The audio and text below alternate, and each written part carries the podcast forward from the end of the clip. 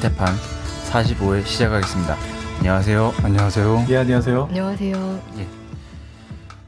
예, 오늘 이승만 독재 정권을 퇴진시킨 3.15 부정선거가 있었던 날입니다.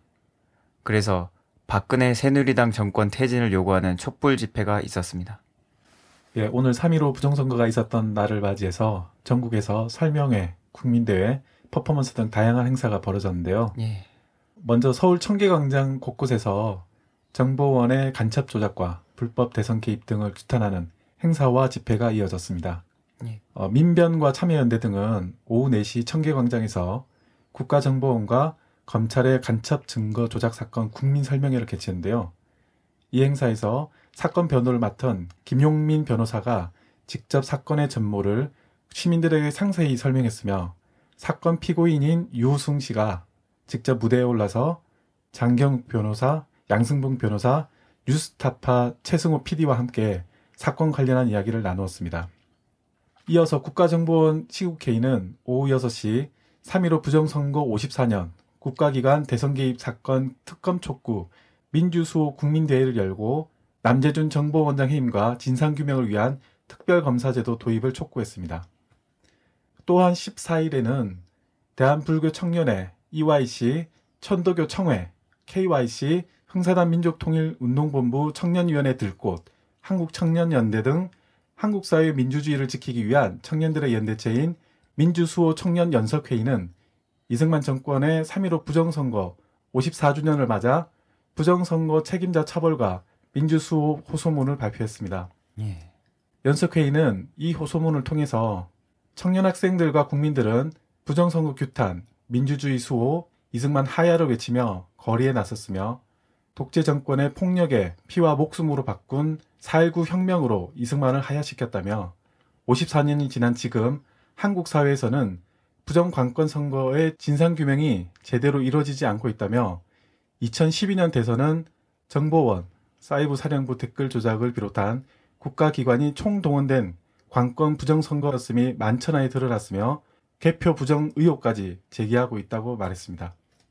하지만 박근혜 정권은 이에 대한 진상규명과 책임자 처벌을 요구하는 국민들의 촛불도 모르쇠로 일관하고 있다며 비판했습니다. 예. 한편 광주에서는 3.15 의거 데모가 아, 광주에서 먼저 일어났다며 민주주의 장송 데모가 재현되었습니다.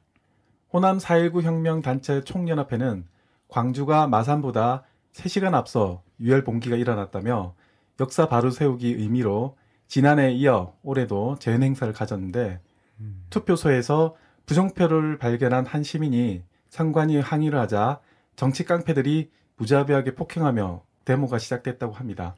예.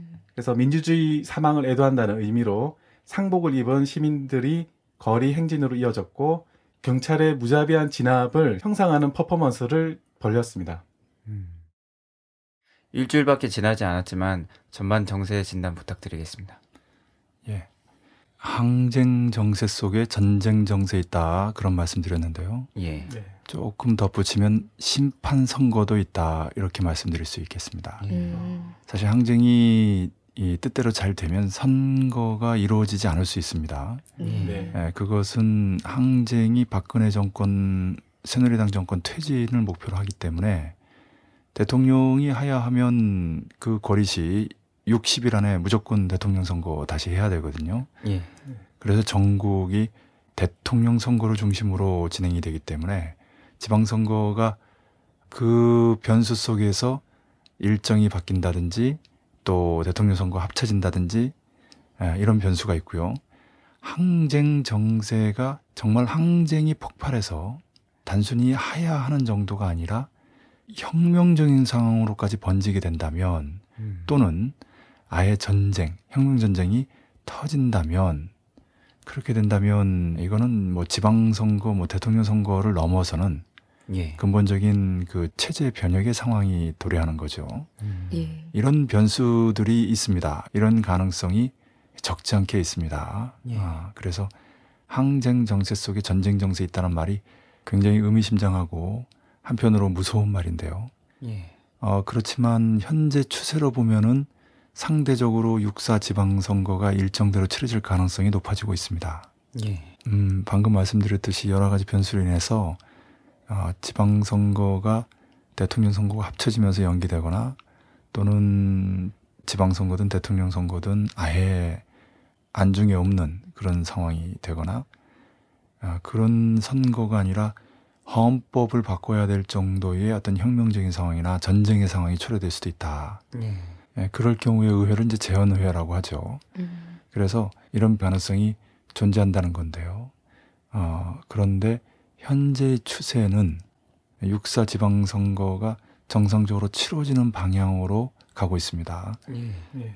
아, 그 이유는 우선 첫 번째로 북이 국방위 중대 제한과 북남 또는 남북 고위급 접촉을 통해서 뭔가 중대 제한을 했다는 거죠. 예. 어, 네. 그렇게 예. 해서 북남 또는 남북 관계 개선에 물꼬를 트고 이산가족 상봉과 같은 그것도 키리졸브 독수리 합동군사 연습과 겹쳐서 이런 전격적이고 대담한 조치로 유화 조치 대화 공세를 통해서 국면을 아, 완화시키고 있다는 겁니다. 음. 물론 15발의 로켓 발사라든지 예, 각종 성명 담화가 발표되면서 어, 물리적인 군사적 공세와 명분적인 선전 공세를 배합해서 키리졸브 독수리 합동 군사 연습 기간 안에 여전히 위험천만한 전쟁 정세가 조성되고 있습니다만은 예. 그럼에도 불구하고 현재까지 결정적인 조치를 취하지 않음으로써 코리아 반도의 상황이 아, 완화적으로 흐르고 있다는 겁니다. 음. 두 번째는 그럼에도 불구하고 의료계의 유례 없는 파업이나 철도 노조의 재파업이 임박한 상황이고요. 예. 예. 3.15 부정선거를 시작으로 해서 4.19, 5월 1일 메이데이, 5.18, 6.10으로 이어지는 이 흐름 속에서 반 박근혜, 반 새누리당 투쟁이 점차 고조되는 추세에 있습니다. 예. 그래서 북도 또한 남의 조성된 항쟁 정세, 점차 고조되고 있는 투쟁의 흐름을 보면서 호흡과 속도를 조절하고 있다. 그런 기운이 역력해 보입니다. 예. 예. 예. 예. 어제 북 국방위원 성명이 발표됐습니다. 그 전에 외무성 대변인 기자질문 답변이 있었고요. 고위급 접촉 대변인 담화도 있었습니다. 성명전이 전면적으로 전개되기 시작했다는 느낌입니다. 미국은 우리의 해국지력에 대한 똑바른 견해와 입장을 가지고 선 핵포기가 대조선 적대시 정책의 근간이라고 함부로 떠버리며 어리석게 놀아대지 말아야 한다. 우리가 여러 기회에 밝힌 바 있지만 조선 만도의 핵 문제는 지난 세기 50년대 남조선에 대한 미국의 핵무기 반입으로부터 발단되었다. 그때 미국은 부인도 시인도 하지 않는 것이 미 합중국의 핵 정책이라고 오만부도하게 놀아대면서 천여 발의 핵탄과 발사 수단들을 비밀리에 반입하여 남조선 도처에 비축해 놓았다. 그 이후에는 각이한 핵타격 수단들을 우리의 영공, 영해, 영토에 끌어들이면서 우리에 대한 핵위협과 공간을 계단식으로 확대해 나가는 것으로 조선반도의 비핵화에 인위적인 장애를 조성하고 있다. 이러한 형편에서 나라와 민족의 자주권을 수호하기 위해 부득불 가지게 된 것이 우리의 자위적인 해국제력이다. 우리는 이미 다정화된 우리 핵타격 수단의 주되는 관역이 미국이라는 것을 숨기지 않는다. 우리에 대한 미국의 핵위협과 공간을 끝장내는 데 기본을 두고 조선 만도의 비핵화를 실현하기 위한 우리 군비와 인민의 노력은 앞으로도 계속될 것이다. 지금 미국은 우리의 핵보위를 인중하지 않으며 우리가 핵을 포기하는 행동 조치를 먼저 취하여야 대화도 있고 미북 관계 개선도 있다는 넋두리를 계속 늘어놓고 있다. 우리의 해국제력은 결코 대화의 목이 메고 관계 개선의 현역기에 써먹을 거래 수단도 흥정물도 아니라는 것을 똑바로 알아야 한다. 더욱이 우리의 해국제력은 미국이 인정하지 않으면 없어지고 인정하면 존재하는 그런 요령수단이 아니다.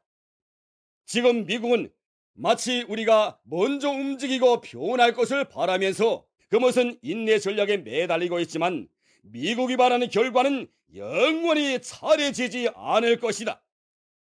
오히려 우리가 정상적인 현실적 안목과 사고를 가진 주인이 백악관에 들어설 때까지 높은 인내를 가지고 기다려보자는 것이다. 그러나 지금처럼 미국의 핵위협과 공갈이 계속되는 한 자유적 해곡제력을 강화하기 위한 우리 군비와 인민의 투쟁은 계속되며 그 위력을 과시하기 위한 우리의 추가적인 조치들도 연속 있게 된다는 것을 명심하여야 한다. 예, 어제죠 14일 북국방위원회가 성명 조성된 정세와 관련하여 미국의 대조선 적대시 정책에 대한 우리의 입장을 내외에 천명한다를 발표했습니다. 성명의 처음과 끝이 매우 인상적이었는데요. 성명은 처음에 세월은 흐르고 시대는 변하고 있다. 이르는 곳마다에서 제2차 세계대전이 남긴 참혹한 폐허도 흔적 없이 사라진 지 오래다라고 시작하고 이어 그러나 유독 조선반도에서만은 국토 양단과 민족 분열의 비극이 지속되고 항시적인 군사적 긴장과 전쟁 위험이 배회하고 있다며 사태는 전적으로 미국의 날강도적인 대조선 적대시 정책과 직결되어 있다고 밝힙니다. 그러면서 벌어지고 있는 험악한 사태와 관련하여 국방위원회는 우리 당과 국가, 군대와 인민의 일치한 의사를 담아 미국의 대조선 적대시 정책에 대한 우리의 원칙적인 입장을 내외에 천명한다고 전하는데요. 첫째, 미국은 더 늦기 전에 시대착오적인 대조선 적대시 정책과 그에 따른 모든 조치들을 전면 철회하는 정책적 결단을 내려야 할 것이다라고 밝혔습니다. 둘째, 미국은 우리의 핵 억제력에 대한 똑바른 견해와 입장을 가지고 선핵 포기가 대조선 적대시 정책의 근간이라고 함부로 떠벌리며 어리석게 놀아대지 말아야 한다고 강조했습니다. 셋째, 미국은 새로운 대조선 적대시 정책의 일환으로 벌리기 시작한 우리에 대한 터무니없는 인권 소동을 당장 중지하여야 할 것이다라고 경고했습니다. 그러면서 낡아빠진 대조선 적대시 정책을 더 늦기 전에 하루라도 빨리 포기하고 현실적인 새 정책을 수립하는 것이 미국의 국익은 물론 본토의 안전을 담보하는 데도 유익할 것이라는 메시지를 남겼습니다. 국방위원회 성명이 미국을 향해서 경고한 것이라면 같은 날 14일 조평통 대변인 담화를 통해서 우리의 생명인 최고 존엄과 체제를 감히 건드리는 데 대해서는 추호도 용납하지 않을 것이라고 남측을 향해 경고했습니다. 담화는 우리의 거듭되는 경고에도 불구하고 남조선에서 반통일 대결 광신자들의 동족에 대한 비방 중상이 도수를 넘어 극한에 이르고 있다고 지적했습니다.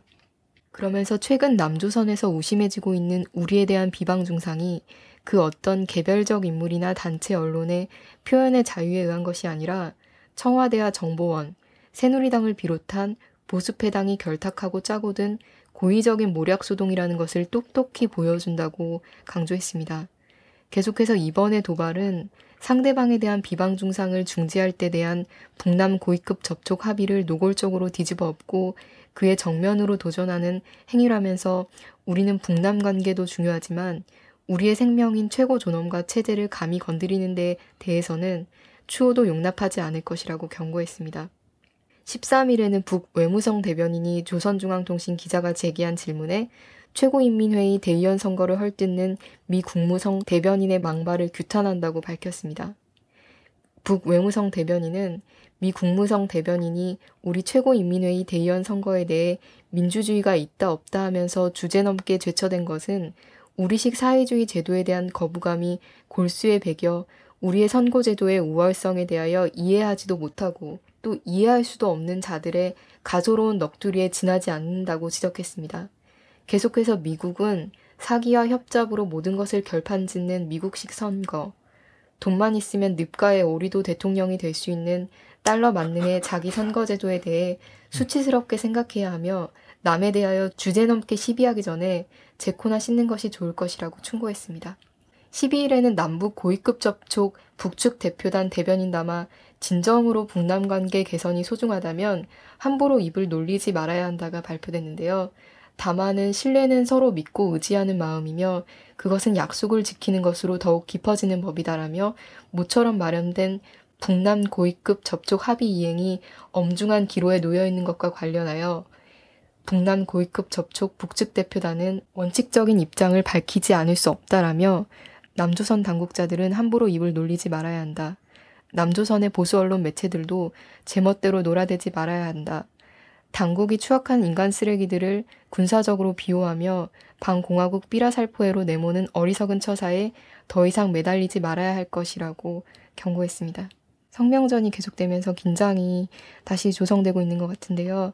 관련해서 최근 인상적인 보도들이 있었는데 미 육군 참모총장 레이먼드 오디어노가 13일 워싱턴 DC 전략국제문제연구소 강연에서 미래에 일어날 수 있는 긴급 상황 가운데 가장 위험한 것이 무엇이냐라는 질문에 코리아 반도에서의 전쟁은 믿을 수 없을 만큼 어려울 것이다.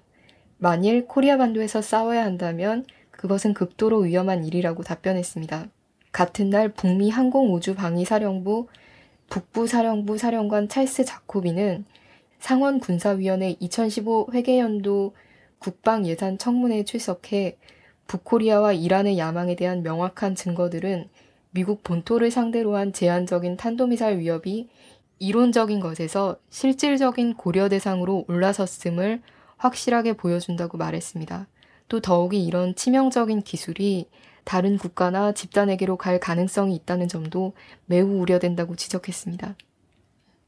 네, 많은 내용을 아주 맵시 있게 요약을 했습니다. 선명하고요. 육참 총장 등의 그 이야기도 아주 잘 지적했습니다. 어, 전반적으로 북이 이 로켓 발사 이어서 입대포들을 발사하고 있다. 예. 군사 공세에 이어서 선전 공세를 하고 있다. 예. 그런데 선전 공세의 내용을 이렇게 보면은 일관된 것이 전쟁 명분을 축적하는 측면이 있다는 겁니다. 예. 음. 그러니까 이제 음, 미국이나 남으로부터 북을 향한 비방이라든지 왜곡이라든지 넓은 의미로 어, 이데올로기 공세죠. 그런 공세를 취하는 것에 대한 대응 조치로 한 성명들이에요. 음. 아, 일단 정당 방위 측면이 있고요. 예. 그 다음에 그 내용이 그간의 역사적인 맥락을 다 짚고 있고 그러면서도 평화지향적인 대화지향적인 그런 유화적 이미지를 하고 있어요. 음. 그래서 북은 평화와 긴장 완화를 위해서 정말 최대한 노력하고 있는데 미국이나 남이 키르조브 독수리 합동 군사 연습 같은 누차 말씀드립니다만은 북침 선제 타격, 평양 점령 목표, 대규모 상륙 작전 이런 치명적인 전쟁 연습을 벌리는 동시에 북의 인권이 어쨌다, 선거가 어쨌다, 별의별 말들을 다 하면서 북을 자극하고 있기 때문에 북이 가만히 있을 수 없어서 맞대응하며 어, 그런 차원에서 불가피하게 긴장이 고조되고 있는 그래서 그 음. 긴장 고조의 책임 또한 미국과 아, 남측에 있는 이런 세련된 성명전이에요. 예. 예. 예.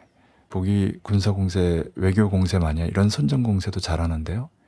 여기서 일일이 간단히 논평하기보다 좀 총체적으로 좀 얘기하고 싶은 것은 아, 호치민의 3대 전선 이야기입니다. 음. 요에 대해서는 자세히 예, 코리아 포커스 혁명 시간에 이론적으로 비교적으로 역사적으로 논해 보려고 하고요. 예. 오늘은 이제 그 간단히 짚기만 하면 호지민의 그 3대 전선은 유명합니다. 군사 전선, 외교 전선, 국제 현대 전선이라고 해서 예.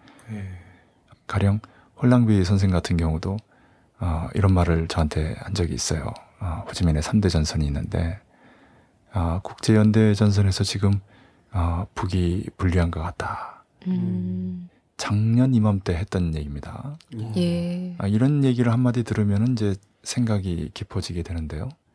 그 말은 어떤 의미에서는 틀린 말이 아닙니다. 음. 예, 그건 당시 그만큼 프랑스를 비롯해서 전 유럽적으로, 전 지구적으로 북을 고립시키는 보수 언론들의 이데올리 공세가 무지하게 셌거든요. 예. 예.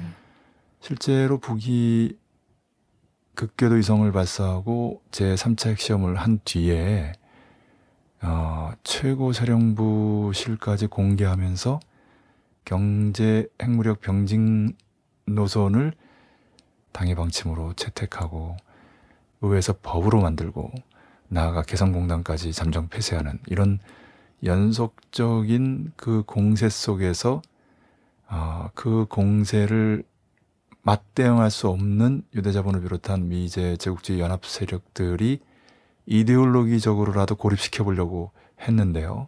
음. 그런 그 무차별적인 그 보수 언론들의 공세에 에, 노출된 일반인들은 물론 나아가 활동가들까지도 아 북이 참 고립됐구나라는 느낌을 에, 받게 됩니다. 예. 어, 그런데 올해 보면은 북이 물론 아직 뭐 은하고라든지 제4차 핵심이라든지 뭐 결정적인 공세를 취하지는 않고 있습니다만 현재까지 굉장히 세련되게 잘해서 어, 평화와 긴장 완화의 편에 누가 있는지 음. 구체적으로 민족의 안전과 평화 또 세계의 평화와 안전을 위해서 누가 애쓰고 있는지 이건 이제 김정은 제1부서 최고사령관의 신년사 내용 아닙니까?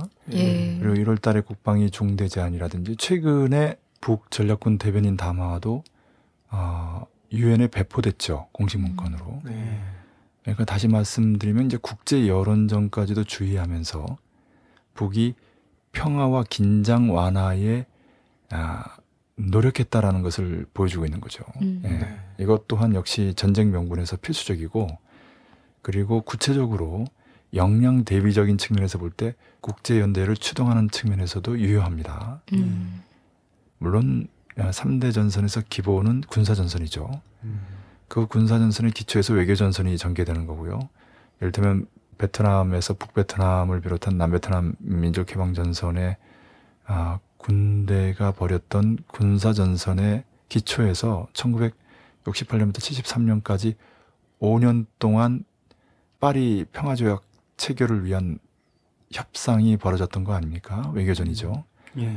국제연대 전선에서는 이것도 직접 들은 얘기인데, 음, 북베트남에서 국제연대 전선을 사실상 총괄한 사람이 우리한테 강조한 내용인데, 미국 내에서의 반전운동, 음. 아, 국제연대 운동이 매우 중요했다라는 얘기입니다. 예. 듣고 보면 감명하지만, 아, 이런 한마디가 아, 쉬운 얘기가 아니죠. 어, 예. 잘 생각해 보면 아, 많은 점을 그 깨달을 수 있는데요.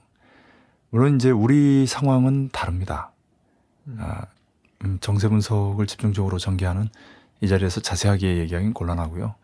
어쨌든 베트남에서는 재래전으로 10년을 걸쳐서 전개됐지만 코리아에서는 물론 총포성 없는 전쟁, 보이지 않는 전쟁이 현재 진행 중입니다만은 어쨌든 정전협정 이후 60여 년간 실제 전쟁은 일어나지 않았다는 겁니다. 그리고 음. 네. 이후에 일어나게 된다면 코리아 반도에서 북남 남북 간에는 재래전이겠지만 북과 미국 간에는 첨단전이다. 핵 미사일이 동원되는 최첨단전이라는 점입니다. 그런 의미에서 베트남전도 참혹한 결과를 낳았습니다만 코리아전이 일단 발발하게 되면 어, 자칫 지구가 깨져나갈 정도의 위험천만한 상황이 초래될 수 있습니다.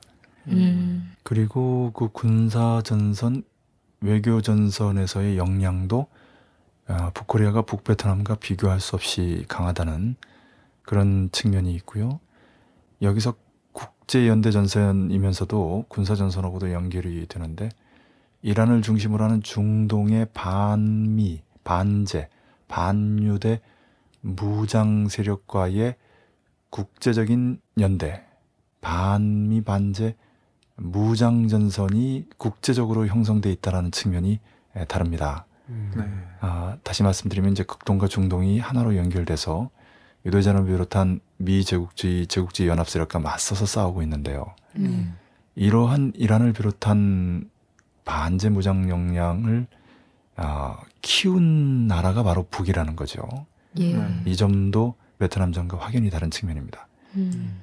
그래서 국제연대 전선에서 볼 때 베트남전과 달리 소련과 동구가 없고 중국의 자본주의화가 심화된 조건 하에서는 북이 처한 국제연대 전선에서 어, 상대적으로 불리하지만 그것 또한 최근에는 중국과 러시아의 반미적인 경향이 강해지고 북과의 동맹 관계도 더욱 강해지는 그래서 북중로의 삼각군사 동맹 체계가 미일 남의 삼각군사 동맹 체계에 대응해서 강해지는 바람에 미국이 재균형 정책을 취하지 않을 수 없는 일본의 집단적 자위권 추진이라고 하는 군국주의화, 재무장화를 아, 굉장히 빠르게 강력히 추진하지 않을 수 없는 상황이 된 거죠. 음. 나아가 아시아판 나토를 형성해서 멀게는 러시아도 있지만 특히 중국, 북을 핵으로 하는 이, 이 중국을 포위하는 그런 아시아 중심 축으로의 정책 구체적으로는 어, 뭐 미군 기지를 강화한다든지 새로 건설한다든지 한마디로 말씀드리면은 미일남 삼가 군사 동맹을 중심으로 아시아판 나토를 만들려고 하는 것이 바로 재균형이니 아시아 중심 축으로의 이동이니 집단적 자위권 추진이라는 교원 영색들입니다. 예. 네, 예. 그런 교묘한 말로 본질을 숨기고 있을 뿐이죠. 그런데 이런 그 정책들이 다 미국의 강대성의 반영이 아니라 취약성의 반영이라는 겁니다. 음. 네. 그런 측면에서 볼 때 국제 정세 또는 국제 연대 전선에서 북코리아가 북베트남 당시 상황보다 결코 불리하지 않다. 더구나 세계 사회 포럼이라든지 어 뭐 Occupy Wall Street 운동이라든지 또 전 세계의 진보 정당들 진보 단체들의 연대라든지 어 뭐 가령 유럽에서는 유로코뮤니즘 세력을 중심으로 해서 신자유주의에 반대하는 진보 정당들, 뭐 유로코뮤니즘 계열의 공산당과 좌파당들이 유럽 좌파당을 형성하고 있죠. 예. 음. 그리고 전 세계적 범위에 존재하는 정통 공산당, 노동당 세력들의 행사도 매년 벌어지고 있어요. 네. 음. 어, 무엇보다도 그 중동에서 팔레스타인과 연대하는 광범위한 전선이 형성돼 있고요. 라틴에서는 지금은 세상에 없습니다만은 차베스를 중심으로 해서 경제적으로 알바, 정치적으로 셀락이라고 해서 아, 라틴 지역에서 반신자유주의 전선, 넓은 의미로 반제국주의, 반자본주의 전선이 공고하게 형성돼 있는 상황이죠. 음. 예. 그리고 여기서 하나 꼭 짚었으면 하는 것은 호지민이 3대 전선이라고 했지만 사실은 4대 전선이다. 음. 음. 남베트남 민족해방 전선은 남베트남 내에 있는 진보 세력들 간의 통일 전선이고요. 나중에 파리 평화 조약이 체결하고 미군이 철수되는 상황 이후에는 남베트남에 있는 평화 세력이 중간 세력이 대거 이 남베트남 민족해방 전선과 손을 잡아서 남베트남 군사 정권을 무너뜨리고 아, 북베트남과 통일하는 데서 최후의 결정적인 동력으로 작용합니다. 예. 음. 아, 민족 통일 전선 이야기죠. 예. 예. 그런데 코리아에서 특히 북은 군사전선, 외교전선, 뭐 국제연대 전선에서도 돋보였지만 이 민족 통일 전선에서는 전 세계에서 가장 돋보이지 않았나. 음. 음. 그래서 김일성 주석과 박정희 대통령 간의 7사 남북 공동성명도 가능했고 음. 김정일 국방위원장, 김대중 대통령, 노무현 대통령이 이번엔 직접 만나서 6.15 공동선언 14선언을 합의하는 일도 가능했습니다. 네. 예. 90년대 통일운동의 기관차 역할을 했던 범민련이 조직된 것이나 청년 학생들이 그 통일운동에 앞장선 것도 다 마찬가지입니다. 하층 음. 통일전선이라고 그러죠. 음. 일관되게 하층 통일전선과 상층 통일전선을 다 같이 추진하는 하층 통일전선을 우선하면서도 상층 통일전선을 잊지 않는 음. 그래서 남의 외무부 장관까지 역임했던 천도교 교령 최덕신이 야, 북에서 여생을 보내면서 통일운동에 기여를 한 것이고요. 김일성 주석이 문선명을 만나주고 김정일 국방위원장이 정주영을 만나주는 것도 역시 다 마찬가지입니다. 음. 예. 그래서인지 정말 놀랍게도 지금도 북은 박근혜 대통령, 박근혜 정권과의 상층 통일 전선의 가능성을 놓치지 않고 있어요. 그게 국방위 중대장 아니고 고위급 접촉의 본질적인 내용입니다. 예. 예. 그만큼 여유가 넘치는 거죠.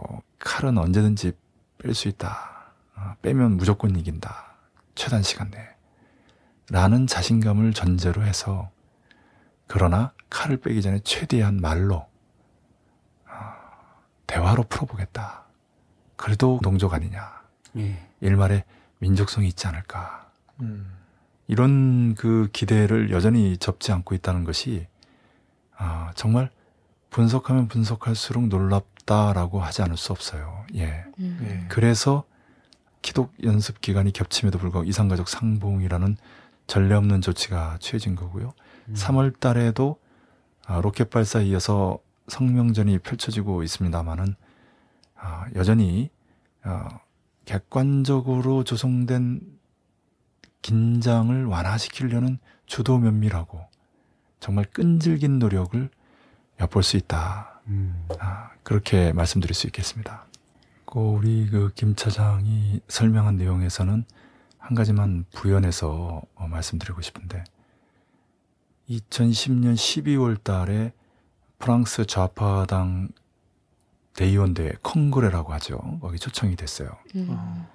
그 대회를 며칠 참관하면서 제가 가장 인상적으로 봤던 것 중에 하나는 그 중앙 임원들 간부들을 어, 투표로 뽑는데요. 이제 직선이죠. 네. 그런데 대부분이 90% 찬성률이 나옵니다. 어. 네. 아, 물론 무기명 비밀 투표죠. 대회 기간 내내 진행이 되는데 음. 음. 80%대에 나온 사람이 몇 명 있어요. 그러니까 어 80%를 받았네. 이런 느낌이 들 정도예요. 놀라운 것은 100%가 3명이나 나왔다는 거예요. 음. 예. 네, 정릭 멜랑숑 그 대표를 비롯해서 3명이 정확히 100%가 나왔습니다. 어. 그때 제가 느낀 것은 왜 이른바 선진국이라고 하는 프랑스 좌파당에서 100% 찬성이 나오면 아무도 말을 안 하고 북에서 100% 찬성이 나오면 뭐라고 하는가. 음. 제가 보기에는 제도적인 측면에서 보면은 분명히 북이 프로레타리아 독재, 본질상 프로레타리아 민주주의죠. 북에서는 이런 말보다는 사회주의적 민주주의 이렇게 표현합니다. 예. 민주주의 제도는 부르주아 민주주의와 사회주의적 민주주의 이두 가지가 있어요. 네. 예. 사회주의 민주주의를 이제 프로레타리아 민주주의라고 하는데 프로레타리아가 이제 직접 번역하면 무산 계급이라 아, 북에서는 왜 노동 계급이 모든 걸 다 가지고 있는데 무산이냐라고 음. 하면서 노동 계급이란 말을 많이 쓰고요. 예. 자본주의에 대비한 사회주의의 우월성의 측면에서 사회적 민주주의란 표현을 또 많이 쓰기 때문에 음. 그렇습니다. 어쨌든 북의 이론에 의하면 민주주의 제도적인 측면에서 북이 아, 남측의 식민지 반자본주의 사회나 유럽의 사회민주주의 사회보다 사회주의 사회를 우월하다고 보는 만큼 그 민주주의 제도 측면에서도 우월하다고 음. 봅니다. 음. 네. 그 증거 중에 하나예요. 이 100% 찬성이라는 것은 음. 거의 100% 가까이 투표를 해서 아, 100% 찬성이 나옵니다. 음.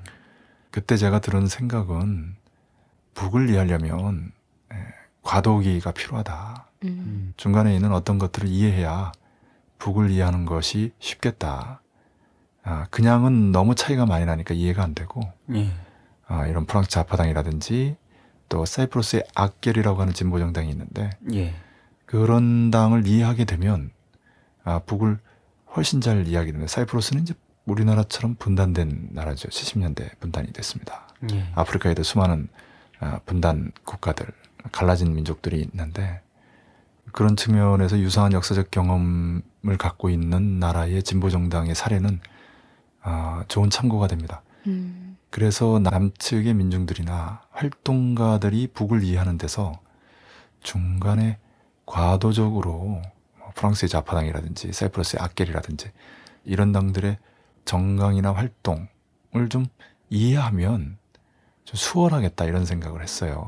예. 네. 어, 다른 나라에서 특히 뭐 유럽에서 어떤 음, 일이 벌어지면 와 대단하다라고 하고 그보다 더 좋거나 나은 일이 북에서 벌어지면 에 이렇게 얘기하는 이런 그 사고 방식의 근저에는 사대주의 또 선입견 편견 이런 그 것들이 있는 거죠.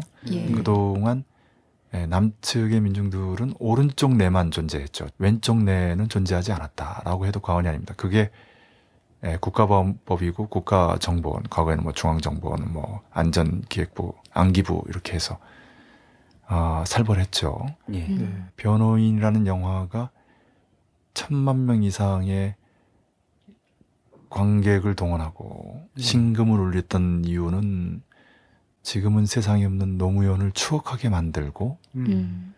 또 시나리오가 연출이 훌륭하다든지 연기가 뛰어나다든지 이런 측면들이 있겠지만 무엇보다도 당시 우리 민중들이 겪었던 그 고통을 리얼하게 그려내면서 음. 바로 지금 오늘 우리 민중들이 겪고 있는 고통이 무엇인가를 밝혀주고 있기 때문이거든요. 네. 그런 시대적이고 사회적인 맥락과 닿을 때 크게 이렇게 사람들의 마음을 움직이고 뭐 천만이 넘는다든지 이런 현상들이 나타나죠. 네. 예. 이 세뇌라는 게 무섭습니다. 아, 그래서 이 오른쪽 뇌는 이제 감성적이고 왼쪽 뇌는 이제 이성적인데 그런 측면에 이제 왼쪽 뇌가 아니라 아, 그 이른바 좌쪽이라고 하는 진보적인 이념을 뭐 빨갱이다, 뭐 좌경 용공이다, 친북이다, 그리고 최근에는 종북이다. 다 음. 그 본질이 똑같은 말이에요. 음. 그리고 이러한 이념 공세, 메카시즘, 마녀 사냥을 벌리려면 뭔가 계기가 있어야 되죠. 음. 그래서 네. 터트리는 게 간첩 사건이거든요. 음. 아, 아까 아, 이 대표님이 언급했던 그 유성 유가려 화교 남매 간첩 조작 사건은 바로 그 대표적인 사례입니다. 네. 왜이 사건이 아, 크게 문제가 돼서 남재준 원장이 해임 직전까지 갔는가? 박근혜 정권이 또 하나의 치명타가 됐는가? 음. 그것은 정보원이 증거를 조작하는 중국 정부가 사전적 의미의 위조다라고 할 정도의 사상 최대 국가 망신이죠. 예. 윤창중 사건에 버금가는 예. 그런데 이렇게 정보기관이 증거까지 조작해서 억울한 누명을 씌워 간첩을 만든다든지 하는 측면도 있지만 더 심각한 것은 6개월 동안이나 유성 씨의 누이 동생 유가려 씨를 합동신문센터에서 가둬놓고 가혹행위하고 고문과 협박을 통해서 바로 그 오빠를 간첩으로 음. 음. 음. 북에 가지도 않았는데 15번이나 갔다라고 할 정도의 상황까지 밀어붙였다는 겁니다. 예. 아, 변호인의 내용과 똑같은 거죠. 예. 음. 오죽하면 이렇게 했겠어요. 음. 오빠를 간첩으로. 아, 15번이나 갔다고. 시키는 대로 다 적는 거죠. 물론 음. 그 허위 자백이 재판부에서 부정됐습니다. 요게 1980년대 초와 2010년대의 차이점이죠. 예. 음. 예. 너무나 명백한 허위 자백이기 때문에 아, 보수적인 재판부조차도 증거로 채택할 수 없는 음. 예. 음. 그렇게 되니까 그 증거를 새로 만들어야 되죠 정보원에서 예. 아, 그래서 그 증거를 만들었는데 이제 그게 중국 정부로부터 위조됐다라고 국가적으로 대망신을 당하고 음. 그러니까 또 그걸 또 그 정보원 협력자 예. 뭐 말이 협력자지 어 그 정보원의 돈을 받아 가지고 아, 다른 사람을 간첩으로 만들어서 감옥에 놓고 그 가족의 엄청난 고통을 들씌우고 이런 사람이거든요. 음. 네. 예, 돈에 매수돼 가지고 다른 사람의 인권을 유린하는 파렴치한 사람이죠. 예. 근데 그 사람조차도 자살을 시도하면서 아, 국가정보원은 국가조작원이다. 음. 유서로 천만 원 꼭 받아라. 예. 이런 왜 안 웃지? 이런 상황이거든요. 예. 어, 그래 이제 얼마나 기가 막히겠어요. 어, 어제 촛불 집회에서 그 김용민, 장경욱 변호사 그리고 유성 씨 등이 어, 연단에 올라가서 그 다시 한번 폭로했다고 하는데 어, 정말 그 변호인이라는 영화가 떠오르지 않을 수 없는 상황이죠. 음. 네. 예. 네. 제가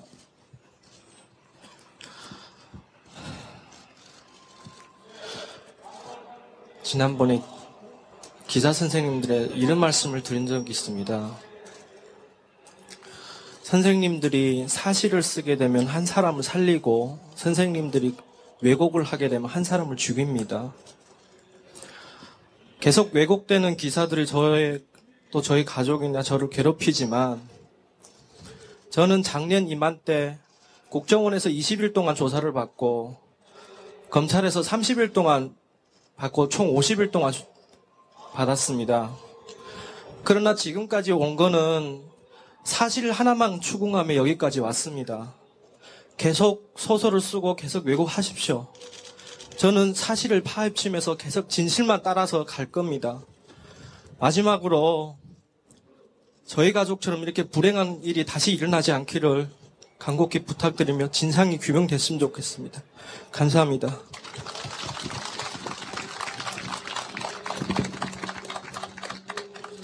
그 이제 우성이는 굉장히 운이 좋은 친구라고 봅니다. 왜냐하면 그 조작 고문이 한국 사회에 존재하고 특히 중화합동 신문센터라는 무시무시한 괴물이 운영합니다.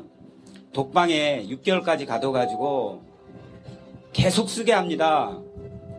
태어나서 어떻게 해서 들어오고 온갖 거 다 써야 됩니다. 아무도 못 만납니다. 말이라도 많은 사람들은 외부에 가족도 못 만나면 그 정신병 듭니다. 거기에서 거기서 거짓말이 있든 꼬투리 잡히면 그 수사관들이 전문적으로 제압을 합니다. 잘해주는 사람도 있고 그렇게 하다가 이 한국 사회 분단의 현실이죠. 북한과 관련돼서 진짜 보이부의 보자와 관련돼서 친척 중에 보이부 누가 있다 이렇게 얘기 나오기 시작하면 대상자가 되고 중국에 나왔다가 북한 한번 잡혀 들어왔다 이렇게 되면 대상자가 되고 그 중에 가장 방어력이 취약하고 심지어 정신 질환자까지 간첩 조작을 해가지고 북이 웃죠 북이. 북에서 지금 웃고 있습니다 웃고 오히려. 북을 악마하고 기계화 시켜 놓은 그 허상을 만들어 놓고 거기를 정상적인 관계로 안 보기 때문에 여기 와서 지금 증거 조작, 간첩 조작이 됐는데도 지금 우성이 공격하는 그, 그 야비하고 뭐 신분 위조가 어떻다. 프로돈에서 돈 벌면 간첩 아니, 아니죠, 오히려 그러면. 영국에 간첩이 무슨 영국에 난민 신청을 하러 가요. 오히려 아니지 않습니까? 오히려 조사받, 국정원에 조사받으면서 무슨 북쪽에 또 청년 동맹증을 위조해 옵니까? 아닌 사람을 왜 계속 한 번 이렇게 동생까지 고문받아가지고 이렇게 날조된 이 사건에 대해서 뭔걸 얻기 위해 가지고 이렇게도 한국 사회에 상식이 통하지 않습니다. 이게 저는 국가보안법 때문이라고 생각을 하고요. 우리 한국 사회에 지금 의심병 환자들이 많습니다. 그렇게 완장 채워주면 변호사가 인권 옹호를 해서 지금 열심히 하는데 민변 앞에 와서 계속 시위하는 이런 의심병 환자가 미쳐 있습니다. 또 반은 너무 무섭습니다. 국가보안법 해결을 못해요. 그냥 어떻게 어떤 정권이 잡으면 의석이 좀 많아지면 누가 해결해 줄까? 자기 힘을 못 믿어요. 싸우려고 안 해요. 국가보안법 사문화됐다 그러고 있습니다. 어디 국가보안법이 사문화됐습니까? 국회의원 어떤 분이 싫다고 무슨 내라는 거를 수백 명, 100명 넘게 만나가지고 업무하는 사람들이 어디 있습니까? 농담한 거 농담했다고 해가지고 하고 거기에 대해서 지지를 합니까? 오히려 혐오감을 표현하고 그래놓고도 자기 합리화를 하는 이 정신 빠진 이런 대한민국입니다. 이 대한민국 저는 법치 수준, 헌법의 기본권 수준 빨리 올려야 됩니다. 인권 후진국이에요. 그걸 이해하기 위해서는 내가 국가보안법의 환자다, 피해자다, 누구 친북적인 사람들이 국가보안법 피해자, 형사처벌 받는 사람이 피해자가 아니라 우리 자신이 겁먹은 상태입니다. 제발 겁먹지 말고 용기를 내서 이번 사건은 이제 시작입니다. 앞으로 이 한국 사회는 근본적으로 어떤 공포가 있는지 그리고 국가보안법에서 어떻게 우리 사회가 이렇게 망가져 있고 인간적인 그 양심조차 찾기 어려운지 이런 것들을 하루속히 깨닫고 이 문제를 해결하는데 모든 사람들이 힘을 모았으면 합니다. 감사합니다. 아유, 참, 너무, 너무 말씀 잘하신 것 같아요. 아, 저는 그 유성 씨 공소 제기되고 나서 처음 기록을 봤을 때 한 3천 페이지 되고 그 유성 씨를 간첩으로 뒷받침하는 진술자들 진술이 한 25명 정도 나왔었습니다. 근데 어, 정말 한 전화를 제가 한 두 통화 해보니까 유성 씨가 구속되어 있는 상태에서 외부에 있는 탈북자하고 전화 두 통화 해 보니까 이게 바로 위조된 걸 조작된 걸 작년 3월에 바로 알 수 있었습니다. 그 많은 증거와 그 많은 사람을 동원했지만 진실을 알 수 있는 것은 많은 사람의 말이 필요 없었습니다. 한 두 통 정도 해보니까 아 이거는 아, 만들어질 수 있겠구나 이런 생각이 들었습니다. 아, 좀 전에 장경호 변호사님은 국정원이 안 무섭다고 말씀하셨는데 저는 이 사건 하기 전까지는 국정원 무서워할 틈도 없었고 무서워할 이유도 없었습니다. 근데 이 사건 하면서 국정원이 참 무섭고 지금도 솔직히 두렵습니다. 참 두려운 곳이라는 생각을 하고 있습니다. 어, 저도 뭐 성향이 저는 약간 보수적인 성향이 있어서 그 관, 소위 말해서 관공서에 대한 신뢰가 굉장히 큰 사람이었습니다. 그래서 검찰이 좀 잘했으면 좋겠고 국정원이 좀 제대로 된 역할을 했으면 좋겠다는 생각을 많이 했었습니다. 그런데 이번 사건 겪으면서 저같이 굉장히 보수적이고 관공서 믿는 사람에까지 아, 이런 이런 허무맹랑하고 정말 한 사람을 죽이는 짓을 하는구나 하는 생각을 하면서 스스로 국가기관이 자존감이라든지 신뢰를 잃는 행위를 해서는 안 되고 지금도 사실이 밝혀졌음에도 불구하고 계속 그 다른 말을 하고 있습니다. 요거 바로잡지 못하면요. 대한민국은 정말 이렇게 명백한 사건을 바로잡지 못한다면 대한민국에는 희망이 없는 자정 능력을 기대할 수가 없습니다. 반드시 그 원인과 그다음에 그게 가담자들을 어, 책임지게 만들어야 됩니다. 그래야지 대한민국이 희망이 있는 나라가 되는 것이고 유성 씨하고 음, 거의 1년 동안 같이 생활을 했는데 사람이 점점 변해갑니다. 억울하다가 분노를 표출하다가 지금은 스스로도 인정하듯이 약간 불안 불안정합니다. 정서 자체가 불안정해지고 있습니다. 너무 심하게 당했기 때문입니다.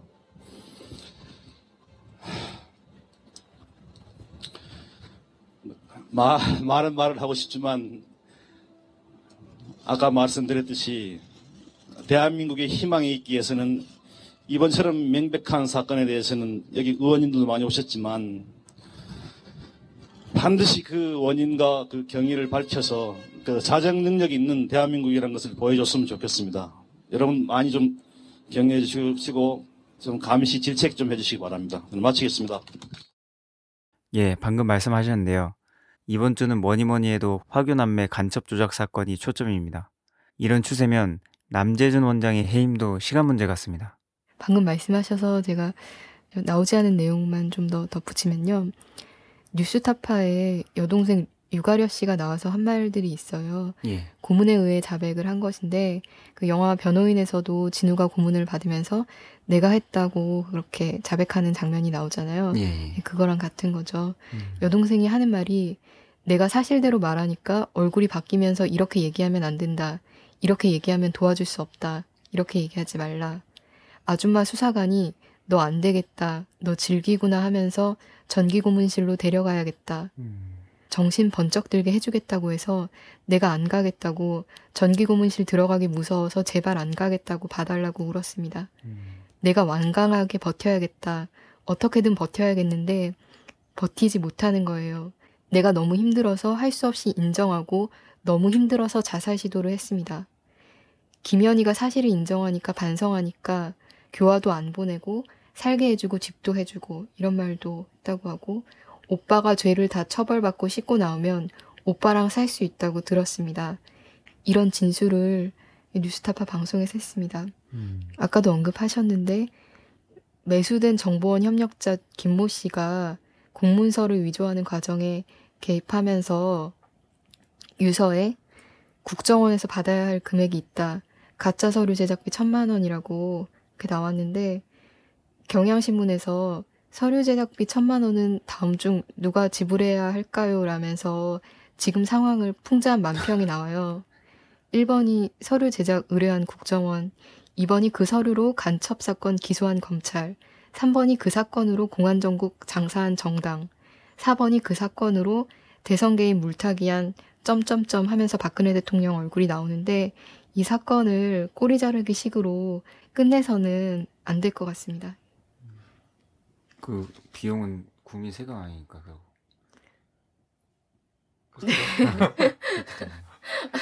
너무 진지하게 누가 지불해야 될지 정말 생각하신 건가요?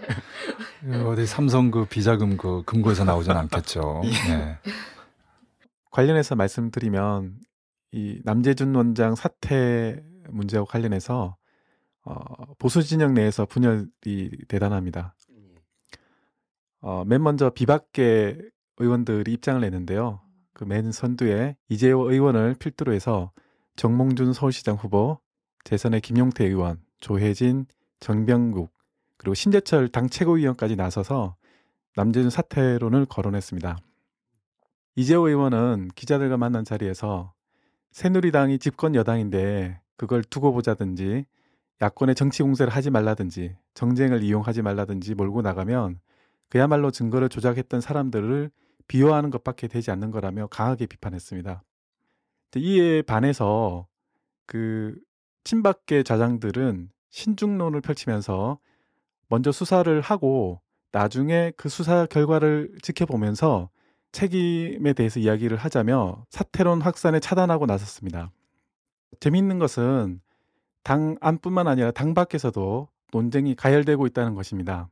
조선일보는 지난 3월 10일자 사설에서 남재준 국정원장이 책임져야 한다며 어, 화교 간첩 사건에 발생한 서류 변조에 대해서 남재준 책임론을 주장하고 나섰고 같은 계열사 종편인 TV조선 또한 남재준 사태를 거론했는데 여기에 변희재 미디어 와치와 조갑제가 이런 조선일보의 보도를 또 강하게 비판을 했습니다. 그래서 조갑제는 개인 기고글 해서 박 대통령이 가장 잘한 인사는 남재준 국정원장이며 이명박 대통령의 가장 잘한 인사는 김관진 국방장관이다.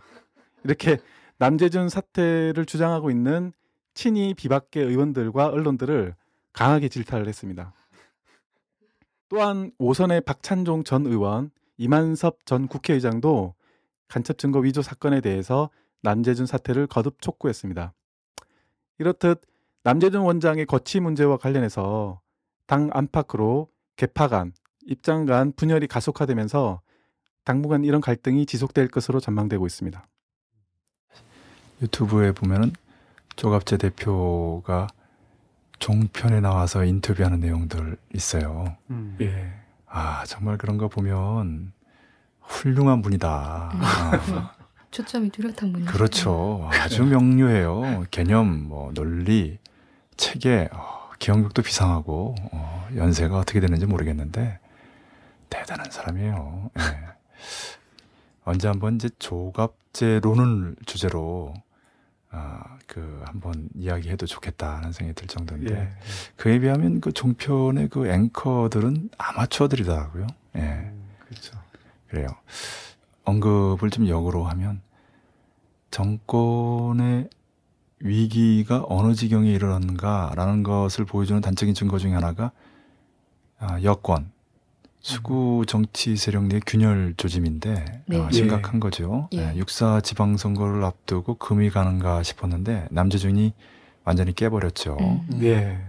과거 친이계 지금 이제 비박계라고 표현하는데 이재호라든지 정몽주 이런 사람들이 이제 좌장격이죠. 음. 네. 정몽주는 사실 이명박이 그 선친 정주영의 정계 진출에 치명타를 날린 아버지의 일종의 원수인데 음. 네. 예, 대통령이 되려고 그 앞에서 무릎을 꿇고 굴복한 이 내용은 미 대사관에 백악관에 보내는 정보 보고 내용이에요. 음. 예, 충성 맹세를 했다. 그런 정몽준인이 당연히 어, 비박계에 속하죠. 음. 네. 이번 사건 나자마자 아, 남재준 그 해임은 진작부터 여러 번 얘기했다라고 바로 인터뷰 하잖아요. 음. 서울시장 선거에 나가면서 그 불통이 자기한테 튀지 않도록 하는 측면도 있는 한편 본색이 드러나는 거죠. 음. 예. 언제든 필요하면 이명박도 치고 박근혜도 치고 과거 노무현하고 손잡고 어, 선거했는데 투표 전날 뒤집지 않았습니까? 네. 예, 그렇게 해서도 노무현 후보가 대통령에 당선된 것은 기적과 같은 일이었죠. 그런 그 과거 친이계 지금 비박계가 아, 목소리를 높이고 있고요. 재미난 거는 이제 보수 언론들인데 예, 이제 한마디로 말하면 하이에나죠. 예. 박근혜라는 이제 사자가 먹다 버린 고기를 하이에나 수고 언론들이 뜯어먹고 있는 거죠. 뭐 아, 흔히 있는 예, 아주 그 전형적인 모습이에요. 음. 예. 언론들은 이 감이 빨라요. 박근혜가 남재준을 버렸나 안 버렸나 버렸다. 라고 네. 이제 감을 잡았기 때문에 음. 막 물어 뜯는 거예요. 네. 그것은 이제 언론이 어쨌든 비판 기능이 있어야 이제 아, 독자들에게 카타르시스 어, 뭔가 자신의 불만들을 대변하고 있다라는 인상을 주면서 인기를 유지할 수 있는 거거든요. 어, 그러나 아무나 물어뜯을 순 없죠. 예. 어, 물어뜯을만 하니까 지금 저렇게 하는 거죠. 예. 예. 그것은 다시 말해서 남재준의 해임, 어, 사임은 임박했다. 예. 아, 이 얘기입니다. 음. 여기에 뭐 조갑제류가 아, 그 남재준이야말로 제일 잘한 박근혜 인사다. 아, 라고 말하면서 역시 자기 역할을 하는 거 아닙니까? 네. 아, 참, 그, 총명한 사람이에요. 네. 그 남재준이 제일 잘한 인사면은 도대체 다른 인사들은 어떤 인사인지 네, 묻지 않을 수가 없어요. 남재준은 아, 박근혜가 가장 잘한 인사가 아니라 가장 잘못한 인사예요. 아, 윤창중으로 시작해서 아, 남재준으로 이렇게 된 거죠. 음. 2013년에는 아, 박근혜의 가장 잘못한 인사는 윤창준이죠. 예. 아, 세계적으로 유명해졌잖아요. 네. 아, 뭐 중국에서는 2013년 뭐 몇 대 사건 중에 하나로 올라갔죠. 그게. 아이고 정말 이건 국가 망신이에요. 뭐 윤진숙도 뭐 문제고 뭐 최연애 뭐 네. 예, 강신명 요 네 명 2013년을 빛낸 윤창중, 윤진숙, 최연애, 강신명 이 네 명은 아, 정말 우리 통일 진보 세력, 민주개혁 세력에게는 보배 같은 사람들이었죠. 예. 그래서 아, 이런 사람들이 이 정말 2014년에도 꼭 필요한데 과연 누가 이 기라성 같은 사람들을 능가할 수 있을까라고 봤는데 아 역시 예, 남재준 예, 3인방 중에 한 명이 등장하기 시작하네요. 공안 당입니다. 네, 공안 3인방, 파쇼 3인방, 남재준, 김기춘, 김간진 중에서 먼저 남재준이 등장한 거죠. 음. 예. 그런데 남재준은 2013년에 그 4인방 중에서도 으뜸인 윤창중의 버금가는 그러니까 2014년에 이제 몇인방 나올 텐데 그 중에 에, 최고 자리를 차지할 만한 사람이에요. 음. 음. 윤창중 대변인을 자르는데도 박근혜가 어물어물하다가 이를 키웠죠. 예. 예, 딱 그렇게 가고 있어요. 지금 남재준도. 아, 저는 조갑재 같은 사람이 나서서 남재준이 박근혜 제일 잘한 인사다라고 하면서 그 유임을 선동하는 것을 아, 정말 좋은 일이다. 아, 고견이다. 거기. 예, 이런 견해가 많이 확산돼야 된다고 생각을 해요. 왜냐하면 그 윤창중 대변인이 잘리지 않고 계속 이슈가 되고 어, 계속 눈덩이처럼 문제가 커지는 거 우리가 작년에 목격하지 않았어요? 예. 예, 그런 재판이 되는 거기 때문에 그래요. 예, 그래서 사실 저는 남재준이 빨리 해임될까봐 좀 걱정이에요. 어, 해임은 이제 뭐 시간 문제인데 음. 얼마나 이 과정이 피곤하고 어, 또 뭐 부풀리고 아, 그래서 정말 그 통일진보 세력 음, 민주개혁 세력에 활력을 주는 촛불의 동력을 제공해 주는 예, 이런 것을 좀 보는 거죠. 예. 실제로 그 남재준이 이룩한 성과가 대단해요. 벌써 예, 친박계 비박계를 가르고 어, 수구 언론들도 어 뭐 엉망으로 만들어 놓은 거죠. 자기 편에 있는 사람은 물어 뜯어야 되는 상황이니까 음. 조갑제가 한탄하는 상황인 거죠. 음. 그리고 민주당과 안철수 세력이 통합을 하는 과정에서도 왜 통합을 해야 되는가라는 것을 예, 단적으로 보여주지 않습니까? 네. 저런 희대의 간첩 사건을 조작하는 그것도 제대로 조작을 못 해가지고 국가 망신 위조 아, 골고루 해요. 그 저기 고문에 뭐 그것도 저쪽에 또 자살 시도에 아이고 참 그러니까 이제 수구 세력들도 이제 기가 찬 거죠. 윤창중이 벌린 일 그걸 수습하는 청와대 홍보수석이니 비서실장이니 그런 모습들도 있었고 그 다음에 그 강신명이 그 민주노총 본부를 불법 난입하면서 아무런 성과 없이 말이야 평지풍포만 일으키는 이런 과정들을 보면서 도대체 박근혜가 대통령으로 인사를 어떻게 하는 거냐 이거 중대장만도 못한 거 아니냐 음. 아 박정희 딸이라고 해서 박정희는 아닌 거죠 박정희는 달랐어요 이를테면 박태준 같은 사람이 옆에 있었던 거죠 예. 음. 그런 걸 생각하면서 이제 뭐 지만원 같은 사람이 이제 혀를 차는 거죠. 종북 세력들이 이 소리 들으면 정말 좋아하겠지만 정말 재선거 해야 된다. 이렇게 얘기한 거 아닙니까? 통합 진보당 입장에서는 황당한 아로 내라는 뭐 사건과 이 사건이 겹치면서 크게 빛을 봤어요. 왜냐하면 네. 이번에 이제 결국은 증거라고 하는 문서를 조작한 거 아닙니까? 이 과정에 정보원 협력자가 등장하는데 역시 매수해요. 예. 네. 천만 원. 정보원이 하는 일이 매수해서 증거 조작하는 거다. 이게 요점 아닙니까? 예. 그 전제로 아, 여동생을 고문해서 오빠를 간첩으로 만드는 거. 음. 이거잖아요. 이번 사건의 얼개를 해부해 보면 두 가지예요. 예. 네. 하나는 오빠를 간첩으로 만드는 거. 예. 아, 그다음에 돈으로 증거를 위조하는 거. 음.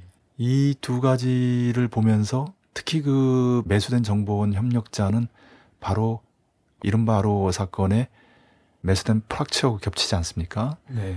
아, 가족들이 해외에서 평생 먹고 살 돈을 줬죠. 당구장 운영하면서 빚을 많이 졌는데 그 빚도 갚을 수 있는 예. 사람이 거의 죽을 정도의 상황에 내몰리게 되니까 정보원을 찾은 거 아니에요? 내가 협조해 주겠다. 아, 이런 그래도 한때 같이 운동을 했는데 그런 동지들을 다 속이고 어, 자기 살겠다고 어, 돈에 팔려서 녹음을 하고 그 녹음을 또 정보원이 또 잘못 또 녹취해 가지고 뭐 선전이라는 프로파간다죠. 이거를 성전, 어, 전쟁이죠. 신성한 전쟁. 이렇게 이제 녹취체록하는 그 정보원의 무능이 사실 이번 그 화교 남매 간첩 사건을 조작하는 과정의 무능과 겹치죠. 예. 그런데 그 프락치의 증언 외에는 사실 이른바 바로 내라는 뭐 조작 사건의 증거라고 할 만한 게 없거든요. 예. 그게 없었으면 유지가 안 되는 사건이에요. 음. 그래서 거액을 어, 들여서 매수를 한 거죠. 예. 아마 그 조선족 협력자보다는 많이 받은 것 같습니다. 아, 거기선 천만 원 얘기가 나오는데 천만 원 가지고는 해외에서 평생 못 살잖아요. 음. 굉장히 거액을 준 것 같아요. 음. 그 거액은 물론 세금이고요. 예. 아, 예, 곳곳에 숨겨놓은 정보원의 분산된 예산들이죠. 아, 최근에 변호인이라는 영화를 봤는데 아마 80년대 대학을 다닌 사람들 치고 이 영화를 보면서 눈시울을 붉히지 않은 사람이 없을 거다. 음. 아, 그렇게 말씀드릴 수 있고요. 이번에 그 화교 남매 간첩 조작 사건을 보면서 그 여동생 유가려 씨가 6개월 동안 겪었던 고통, 그것은 남영동 1985에 나오는 김근태 청년운동가가 겪었던 고문과는 다르지만, 그러나 변호인에 나오는 그 부산대 야학을 했던 학생이 겪었던 고문에는 결코 못지않은 것일 겁니다. 음. 아, 무슨 말씀이냐면 전기 고무만 받지 않았을 뿐 그 못지않은 육체적 정신적 가혹행위를 통해서 아, 정말 죽고 싶었을 겁니다. 음. 오죽하면 오빠를 간첩으로 15번이나 북을 갔다고 허위 자백을 하겠어요. 음. 제가 자칫 감정적으로 정서적으로 어, 흐르지 않으려고 좀 노력하고 있는데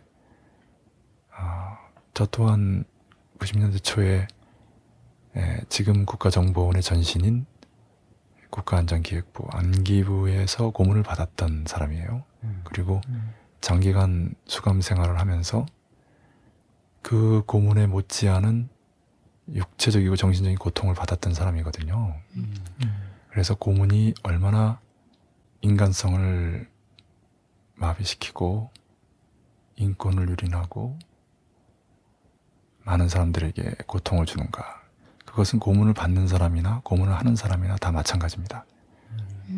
아, 그게 파시즘이기도 하고 독재이기도 하고 자본주의 모습이기도 한데 언제 한번 음, 기회가 있으면 또 이런 이야기를 해도 좋을 것 같아요. 어.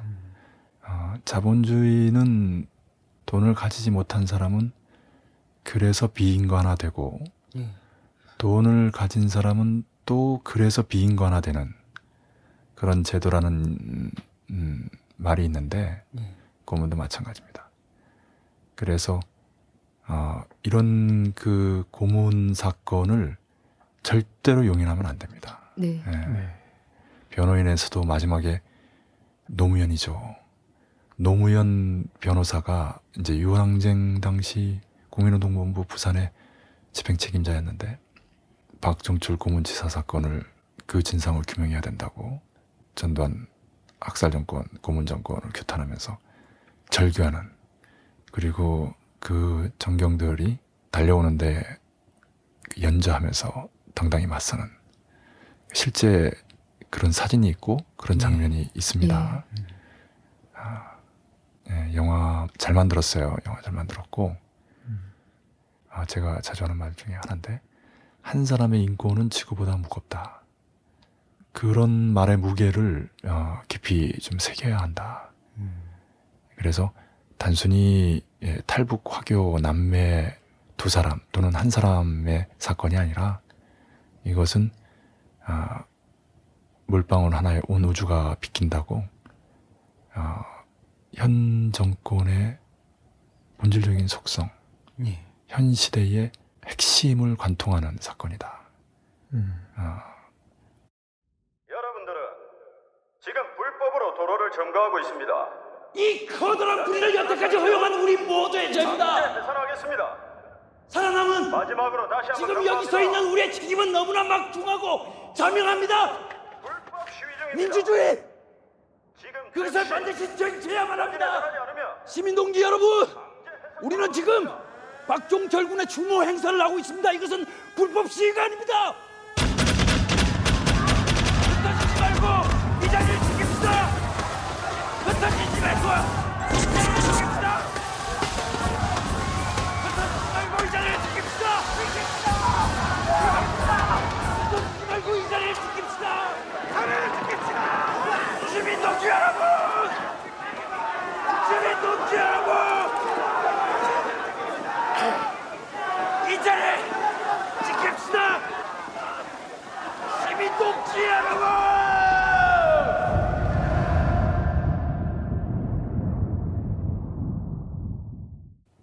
박종철 고문치사 사건으로 아, 더 이상 안 되겠다. 전두환, 노태우 이런 군사 독재가 계속돼서는 안 되겠다라고 했던 것처럼 이번에 정보원의 고문과 아, 날조 사건 두 남매를 간첩으로 모는 이런 사건이 다시는 반복되지 않도록 어, 뭐 남재준 원장의 해임은 말할 것도 없고 정보원은 구제불능입니다. 절대로 걔가 전선 안 합니다. 황골 탈퇴 어림없습니다. 그래서 해체해야 된다. 음. 아, 해외 정보 기능만 가지는 정보부를 만들든지 그런 정도로 어, 해야지 음, 절대로 정보를 수집하고 이른바 정보 수집 대공수사 이 두 가지 권능을 가진 정보 조직이 있는 한 이런 사건들을 얼마든지 처벌한다.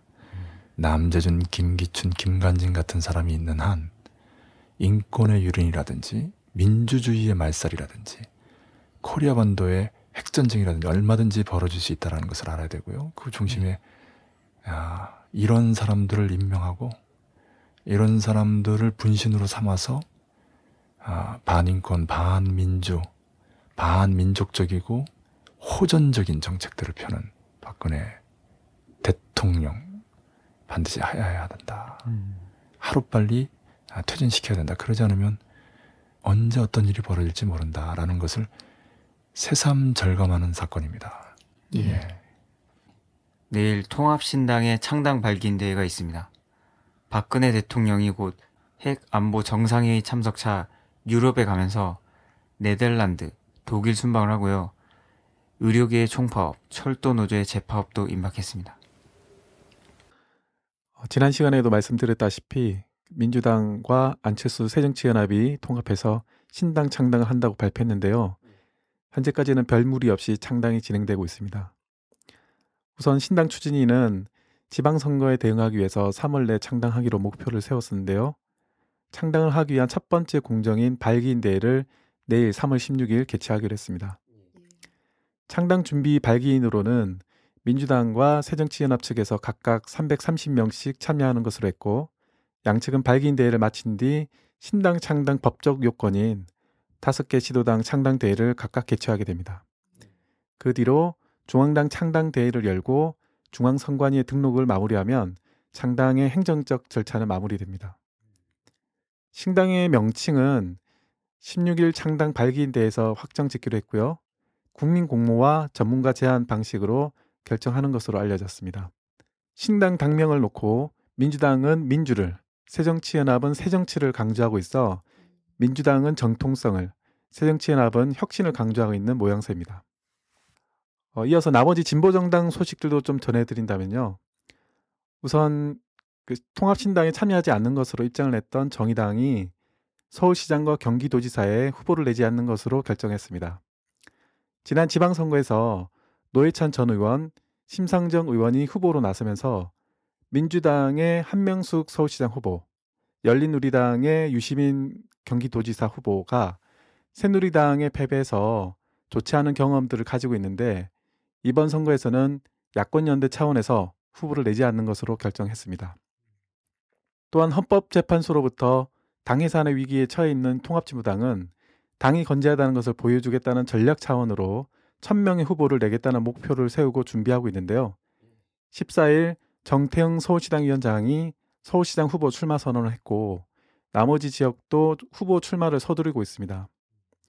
가장 관심사인 당 해산 결정은 6사 지방선거 이후로 미뤄지는 흐름이고 일단 지방선거는 안정적으로 치러질 수 있는 상황으로 전망되고 있습니다.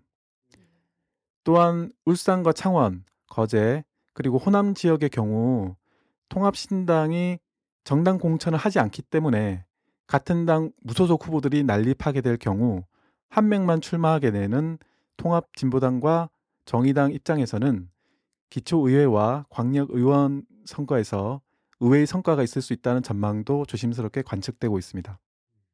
그 다음은 의료 파업 소식인데요. 그 대한의사협회가 지난 1일 기자회견에서 예고한 대로 10일 하루 파업을 진행했습니다. 정부의 의료 영리화 정책에 반발하여 벌인 이번 파업에 동네 개원의와 대학병원 전공의들을 중심으로 참여했는데요. 이번 휴진에는 전국 전공이 17,000여 명 중 응급실 중환자 필수 참여 인력을 제외한 7,190여 명의 전공의가 참여했고 이는 전국 전공의의 42%가 참여한 것으로 집계가 됐습니다. 또한 이날 낮 12시를 기준으로 해서 전국 의원급 의료기관 18,000여 개 가운데 8,339개가 휴진에 참여해서 전체 휴진율이 29.1%를 기록했다고 보건복지부가 밝혔습니다. 이런 가운데 24일부터 6일간 진행되는 2차 파업에 파업 동참 선언이 이어지고 있는데요. 어, 이른바 병원계 빅5라고 일컬어지는 병원 중에서 1차에만 참여했던 세브란스 병원, 서울 성모병원의 나머지 서울 아산병원, 서울대병원, 삼성 서울병원 모두가 2차 파업에 동참하기로 결의를 했습니다. 이렇게 빅5 병원을 비롯한 전공의들이 파업에 대거 참여하면서 현재 파업 양상과 분위기가 크게 바뀌고 있습니다. 상황이 이렇게 되자 투쟁하는 의협과는 대화가 없다며 총파업에 참여하는 의료기관에 대해 면허 취소와 행정처분을 예고하는 등 강경한 입장을 표방했던 정부가 한 발 물러서서 14일부터 16일까지 대한의사협회와 비공개 협상을 하기로 결정했습니다. 대한의사협회는 16일까지 진일보된 결론에 도출될 경우 19일까지 회원 투표를 끝낼 예정이어서 만약에 협상이 결렬될 경우 24일 예정대로 파업에 돌입하는 것으로 계획을 세우고 있습니다. 또한 의사들이 총파업에 나서자 보건 분야의 노동자들과 단체들이 이에 연대하는 움직임을 보이고 있습니다. 최근 시민사회 노동단체들이 의료 민영화 영리화 저지와 의료 공공성 강화를 위한 범국민운동본부를 발족했는데요. 이 범국본에는 전국 보건의료 산업 노동조합과 민주노총 공공운수노조 의료연대본부 등 병원 노동조합이 포함되어 있습니다.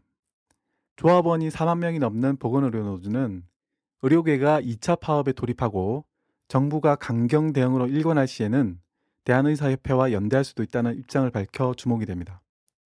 즉 이렇게 되면 의사, 간호사, 의료기사, 원무과, 행정과 직원들이 포함된 동반 파업 투쟁에 돌입하게 될 경우 그 파장은 상당할 것으로 예측이 되고 있는데요. 또한 범국보는 국민들과 함께하는 투쟁으로 방향을 정하고 의료 영리화 저지 100만 명 서명 운동을 전개 중에 있는데 현재 13만 명을 돌파한 상태이며 다양한 국민 행동을 제안하고 있습니다. 한편 전국 보건의료 산업 노동조합은 지난 2월 18일 대의원대에서 2월에서 4월 임시국회에 의료 민영화 관련한 법안을 국회에 통과시키려 한다면 6월에 산별 총파업을 진행할 것이며 2월, 4월 임시국회 시 통과 시도가 보이면 즉각적인 파업에 돌입할 것이라고 예고한 바가 있습니다. 예, 역시 그 풍부한 내용 아주 그 간명하게 아, 잘 정리해서 말씀해 주셨고요. 아, 저는 그 이런 각도에서만 좀 설명하려고 하는데 이른바 내라는 뭐 조작 사건은 어, 단순히 그 한 현역 의원의 12년형을 들씌우는 것이 목적이 아니라 잘 알다시피 통합진보당은 강제 해산하는 데 목적이 있습니다. 예. 그래서 실제 정보원 협력자라고는 프락치 증언 외에는 어, 뭐 이렇다 할 증거도 없을 뿐만이 아니라 재판이 매우 불공정하게 진행이 됐죠. 음. 초보적인 네. 원칙도 지키지 않고. 그렇게까지 무리하게 밀어붙이는 이유는 오직 하나 헌법재판소에서 통합진보당을 아, 위헌정당으로 아, 심판해서 해산시키려고 하기 때문인 거거든요. 예. 예. 근데 제가 보기에는 좀 동력이 부족했어요. 예. 아, 왜냐하면 너무 황당하고 무리하게 했기 때문에 음. 뭐 현역 의원들도 존재할 뿐만 아니라 당원들이 10만 명이고 그리고 통합진보당 자체가 자유민주 기본 질서를 부정하지 않아요. 진보적 민주주의라는 게 그 전제하에 있는 거거든요. 그렇기 음. 때문에 어 이거는 너무 무리한 거죠. 어 이른바 아로네라는 뭐 사건 관련자들이 당의 직책을 맡고 있다. 뭐 당원 모임을 위장해서 만났다라고 하는 것으로 당을 강제 해산시킨다는 것은 말도 안 되는 얘기죠. 예. 그러니까 추가적으로 뭔가 더 있어야 하는 거죠. 그런 측면에서 통합진보당 내에 여러 운동 세력 중에 적당한 세력을 하나 골라 잡아가지고 제2의 아로 내라는 뭐 사건을 조작할 가능성이 농후했었는데 예. 어, 남재준이 해임되는 상황에 이르는 거죠. 정보원이 또다시 해체 여론에 아, 직면하게 되는. 아, 그래서 지금 무슨 음, 또 다른 간첩단 사건을 조작한다는 것은 완전히 자기 무덤을 파는 음. 어느 누구도 설득할 수 없는 간첩 조작이야말로 저쪽에 쓸 수 있는 마지막 카드인데 그 카드가 무력화되는 순간은 그냥 끝이에요. 예. 네. 예, 이제 가끔 써야지. 아, 또 여러 가지로 이미지 조작이라든지 등등해서 아, 사람들이 아 뭐 그런 정도의 상황이 될 때 써야지. 예, 시도 때도 없이 쓰다가는 예, 그걸로 이제 자멸하는 거죠. 네. 그런 상황이 돼버렸어요. 물론 아, 뭐 남재준이 해임 직전이고 뭐 정보원이 해체 직전이니까 아, 뭐 이판사판이다 하면서 또 뭘 터트릴 수도 있겠는데 그렇게 어줍잖게 터트려 가지고는 지금 시대가 아, 용납하지 않는 거죠. 예. 음. 예. 여기에다가 이제 또 그 의료계의 지금 총파업이 어, 진행되는 양상을 보면은 이 촛불하고 비슷해요. 개혁 세력들이 먼저 나서고 진보 세력이 나중에 등장하는. 예. 그 이유는 오직 하나죠. 진보 세력이 앞장서면 종북 에, 촛불이라고 할 테니까. 예. 아, 그래서 진보 세력들이 조심하는 거죠. 음. 나서고 싶어도 앞장서고 싶어도 그 촛불의 대의에 혹시나마 그 부정적인 영향을 미칠까봐 이거는 참여하는 그 자체가 부정적인 게 아니라 정보원과 수고 언론들이 종북 소동을 일으키는 빌미를 줄까봐 예, 자제하는 거죠. 의료계 파업도 그렇게 진행되고 있는 것 같습니다. 그리고 우리가 이제 2002년에 아, 한농년이라고 이 개혁적인 중간적인 농민단체죠. 네. 진보적인 기층적인 그 농민단체 농민하고는 다른데 중농이죠 중농 농민회가 소장농 빈농을 주로 대변한다면 한농년은 중농을 대변하는데 그 한농년의 대표이자 아, 전북 도의원도 지냈고 대학생 딸을 둔 아빠가 멕시코 칸쿤에서 우리나라 사람들이 하지 않는 할복의 방식으로 자결하지 않았습니까? 예. 에, 그것 때문에 15만 명이 서울시청에 모여가지고 성조기를 찍고 아, 그 규탄 투쟁을 벌리고 그렇게 했는데 그런 장면을 연상시켜요. 음. 그래서 상반기 의료계 총파업의 방식도 어, 잘 진행되고 있다. 그리고 철도 재파업이 임박했다. 여기에 이제 금속의 임단투가 있는 거죠. 음. 이게 이제 3월에서 6월까지의 정세입니다.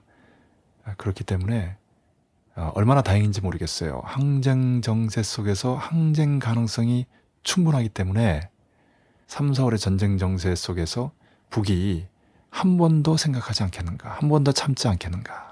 음. 남측 자체 힘으로 아, 파쇼적이고 호전적인 정권을 아, 무너뜨리고 아, 민주적이고 통일지향적인 정권을 세울 때에 대한 그런 희망을 다시 한번 가지지 않겠는가. 누누이 말씀드립니다만은 항쟁만이 전쟁을 막을 수 있다. 음. 항쟁은 우리 진보 민주 세력이 전쟁을 막을 수 있는 단 하나의 가장 힘 있는 방법이다. 예. 아, 이 말씀 다시 강조합니다. 예. 네. 아 그리고 박근혜 각하께서 또 외유 바람이 부셨어요. 마실 가듯이 저녁에 어디 그 뭐 놀러 가듯이 음? 음. 한때 이런 그 CF 광고가 있었죠. 뭐, 뭐 유명한 여배우인데 이제 카드를 홍보하는 음. 그래서 그 카드를 가지고 이제 뭐 어디 가서 이제 뭐 쇼핑도 하고 뭐 식사도 하고 뭐 아, 헬스도 하고 이렇게 되면 겉으로 보면 자유스러워 보이잖아요. 예, 그런 이미지를 조작해낸 예, 신용카드 광고인데 그 광고가 나왔을 때 이런 우스운 이야기들이 많이 떠돌았죠. 이제 뭐그 며느리가 저녁에 나갈 때 시아버지가 또 카드 긁으러 간다. 아, 이건 순전히 그 카드 회사의 광고에 폐에 대한 그냥 적나라한 풍자 정도로만 이해하면 되겠어요. 그런데 때 되면 한 번씩 이렇게 비행기 타고 그 비용이 얼마나 드는지 모르겠어요. 전용기 한 번 뜨고 어 이렇게 하면 부대 식솔도 간단치 않은데 그뭐 가서 그러면 성과가 있어야 되는데 뭐 핵안보 정상회의라고 하는데 아, 남코리아가 핵안보와 관련해서 뭐 할 말이 있나요? 아, 일본도 없어서. 할 말이 없어요. 음. 핵이 없는데 핵과 관련해서 뭐 할 말이 뭐가 있다고 그냥 미국의 대변인 앵무새 역할을 하는 건데 음. 왜 거기에 세금을 낭비해요? 네덜란드, 독일하고 뭐 그렇게 급한 외교 용무가 있나 모르겠어요. 음. 뭐 메르켈을 만나고 뭐 드레스덴 이번에 간다고 박근혜 각하의 특징 중에 하나예요. 중국에 갔을 때도 이제 서안을 방문했거든요. 음. 네. 물론 거기에 이제 삼성이 있고 뭐 시진핑이 거기 출신이고 박근혜가 나름대로 이제 중국 역사에 관심이 있기 때문에 뭐 몇 가지 또 짚고 그런데 드레스덴은 미국이 독일에서 가장 많이 폭격한 도시 중에 하나예요. 철저히 음. 파괴된 도시 중에 하나입니다. 네. 예. 네. 그리고 그 목적은 히틀러 파쇼 정권을 무너뜨리기 위해서죠. 음. 음. 거기에 왜 갑니까? 박근혜는 선친이 군사 파쇼 독재자고 본인도 그렇게 파시화되고 있는 상황이 아닙니까? 거기다가 상전이 미국인데 미국이 그 가장 심하게 폭격한 도시를 왜 가는지 뭐 동독의 뭐 경제 사회 문화의 중심지였다. 뭐, 뭐 이런 측면이 뭐 있다고 하는데 독일의 이제 서독 동독 코리아의 남코리아 북코리아 뭐 이렇게 보는 거죠. 음. 그러니까 이제 북코리아의 어떤 한 도시 뭐 가령 개성 같은 곳을 연상시키죠. 음. 구동독의 드레스덴을 방문하는 것은 아, 훗날 통일됐을 때 북코리아의 어떤 도시, 이를테면 개성 같은 곳을 연상시키는 측면이 있어요. 네. 그러니까 거기서 뭔가 발표하게 되면 야, 지금 그러지 않아도 통일 대박이다, 통일 준비이다, 아, 뭐 이상가족 상봉이다, 뭐다 이러면서 드라이브를 걸고 있는데 그런 흐름을 느끼게 하죠. 네.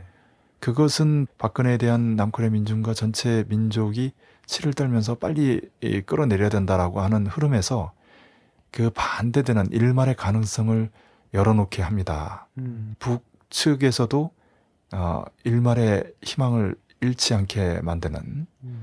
그게 정말 교활한 건지 음. 어, 진심인 건지 이건 지켜보면 나오겠죠. 음. 네. 현재까지 상황을 보면 진심으로 보이지 않죠. 네. 예, 진심으로 보인다면 이상가족 모두가 만날 수 있고 일상적으로 만날 수 있고 아예 통일로 나아갈 수 있는 14선언 6.15 공동선언에 기초한 7.4 공동성명에 기초한 그 선언을 이행을 해야죠.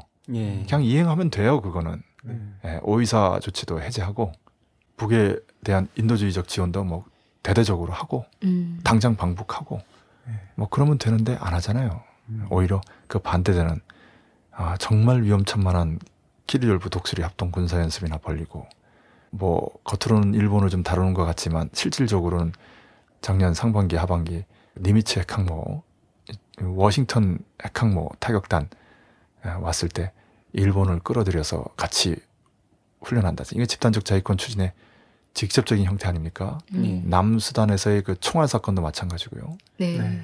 아, 실질적으로 미국은 군사적으로 일본을 밀어주고 외교적으로 남을 밀어주는 그러니까 한 100을 일본을 밀어주고 한 10 정도 남을 밀어주는 이런 정책 아닙니까? 음. 박근혜도 마찬가지예요. 구- 실질적으로 군사적으로는 아, 일본과 100을 결탁하고 외교적으로 한 10 정도 견제하는 말을 하는 아주 그 교활하고 가정스러운 모습을 보이고 있는 거죠. 그런 스타일로 북을 대하고 외교 정책을 펴기 때문에 과연 북이 예, 일말의 가능성 희망을 버리진 않지만 음, 박근혜 정권을 어떻게 대할 것인가 또 우리 민중 우리 민족의 에, 반하는 반민중적인 반민족적인 정책을 펴는 박근혜 정권이 얼마나 가겠는가 음. 예, 최근에 남재준 정보원의 어, 희대희의 고문 협박 날조 사건을 통해서도 드러났습니다마는 안으로 파시화가 심화되고 있는 박근혜 정권이 과연 밖으로 어, 북과 평화적으로 통일하려고 하겠는가? 음. 예, 상전 미국이 거의 1년 내내 위험천만한 합동 군사 연습을 벌이고 여러 가지 호전적인 정책들을 펴고 있는데 음. 야, 아시아판 나토까지 만들어내려고 획책하고 있는데 과연 아, 북이 남코리아 박근혜 정권에게 어떤 희망과 기대를 가지겠는가 그런 생각을 하면서 제발 이번에 유럽 순방에서는 아, 집안 얘기 좀 안 했으면 좋겠다. 코리아 문제를 왜 해외 나와가지고 이러쿵저러쿵 그건 마치 그 집에서 말이에요. 뭐 설사 그 부부간에 싸움이 있으면 그냥 그 집안으로 끝내야지 왜 옆집에 가서 뭐 남편이 어쨌다 뭐 호주알 미주알 예, 그런 모습 자체가 이제 예, 좀 천박한 모습이잖아요. 그래서 분별력 없는 예. 아, 괜히 또 여기에 뭐 해관보 정상회의니 뭐 네덜란드니 독일 돌아다니면서 북에 대한 비방적인 헛소리 같은 이야기들을 하면 북이 가만히 있겠어요? 박근혜에게 발끈하는 거죠. 다른 사람이 하면 웃을 텐데. 아, 발끈해. 그래서 어, 참 그렇습니다. 그래서 아, 그냥 입 조심을 좀 했으면 해요. 아, 좀 부탁하고 싶은 심정이에요. 메르켈 만나서 그것도 한 수 배웠으면 해요. 메르켈이 다른 나라 돌아다니면서 독일 전통 의상 입고 다니고 무슨 패션쇼에 나가고 그러지 않거든요. 예. 네, 그러니까 아, 여성 수반으로서의 그 품위를 좀 지키는 음? 음, 그리고 뜻계 영어라고 합니다. 북에서는 예, 이제 떠듬떠듬하는 영어를 이제 음. 예, 뜻계 영어라고 해요. 유창한 영어가 아닌데 음. 그런 거 안 했으면 좋겠어요. 어, 원래 수반은 자기 나라 말을 쓰는 거예요. 예, 전문. 통역 있는데 그게 원칙이고 어, 잘하지도 못하는 외국어 아, 좀 한다고 그 나라 사람들이 와 대단하다 아, 이렇게 생각하지 않아요. 네. 그러니까 무슨 패션이나 외국어나 이런 그 비본질적인 것이 아니라 내용적으로 본질적으로 우리 민족을 위한 그런 외교를 하고 그 정책을 펴야지. 음. 아, 참 걱정돼요. 이렇게 움직일 때마다. 응? 참, 아, 진심으로 걱정이 됩니다.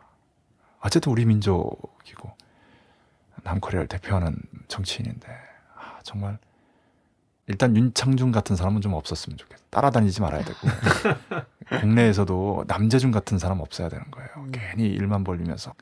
국가 망신이에요. 이 진보 보수를 떠나서, 그러니까 보수도 좀 수준이 있었으면 좋겠어.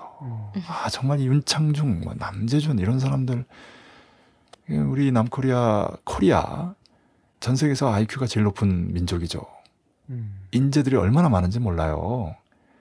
그 많은 인재들, 좋은 인재들, 제대로 된 인재들이 박근혜 정권 밑에서 일을 하려고 하겠어요. 많은 하, 정말 아, 좀 국가 망신은 없었으면 좋겠다. 음. 남들이 속으로 조롱하는 거를 모르고 그 앞에서 헤헤거리면 아이고 언제 한번 그 저기 영국 그 수상을 만날 때는 말이에요. 그 사진이 완전히 그 비굴한 음. 미국 이라면 또 모르겠어. 영국에까지 그렇게 비굴한 모습으로 아뭐 그냥 어 그쪽 수상은 이제 꼿꼿하게 이렇게 서 있는데 사정하듯이 그냥 막 달려가는 듯한 모습으로 찍힌 사진을 보면 음? 지금도 소름이 돋는데 음. 그 완전 세계적인 망신이에요. 그 사진을 보는 아, 그 나라 사람이든 많은 사람들은 예, 아주 그 기분이 안 좋아져요. 음. 산뜻한 느낌이 아니라 누군가 비굴하고 아, 좀 이렇게 치욕적인 모습을 보이기 때문에 별로 기분이 좋지 않아요. 예. 어, 심지어 영국 사람들도 어, 음. 우리는 작은 나라고 분단된 나라이기 때문에 더더욱 큰 나라들 만날 때마다 아, 더 자주적이어야 돼요. 음. 의연하고 음. 도고해야 된다라고 말씀드릴 수 있고 그리고 통일지향적인 발언만 해야 된다. 절대로 분단을 고착화시키거나 반통일적인 발언하는 것은 어, 지금 이거는 반민족적일 뿐만 아니라 어느 나라로부터도 인정을 받지 못하는 거예요. 음. 심지어 제국주의자들조차도 아, 그냥 자기의 하수인 역할 잘한다 라고 생각하면서 오히려 업수이 여기지 와 대단하다 이렇게 생각하지 않아요. 음. 미국이 까다롭게 생각한 오히려 대우한 정치인들은 김대중 노무현 대통령이었다는 거. 예. 이명박은 그 부시의 그 골프 차 운전이나 하고 캐디를 낮춰보는 게 아니라 대통령이 캐디 역할 하면 되겠어요? 음. 그저 옆에서 운전수 역할 하면 되겠냐고. 그렇다고 해서 부시가 이명박을 친구로 생각하느냐? 어림도 없어요. 음. 그냥 그 하수인, 충견, 애완견 이런 정도로 보는 거예요. 음.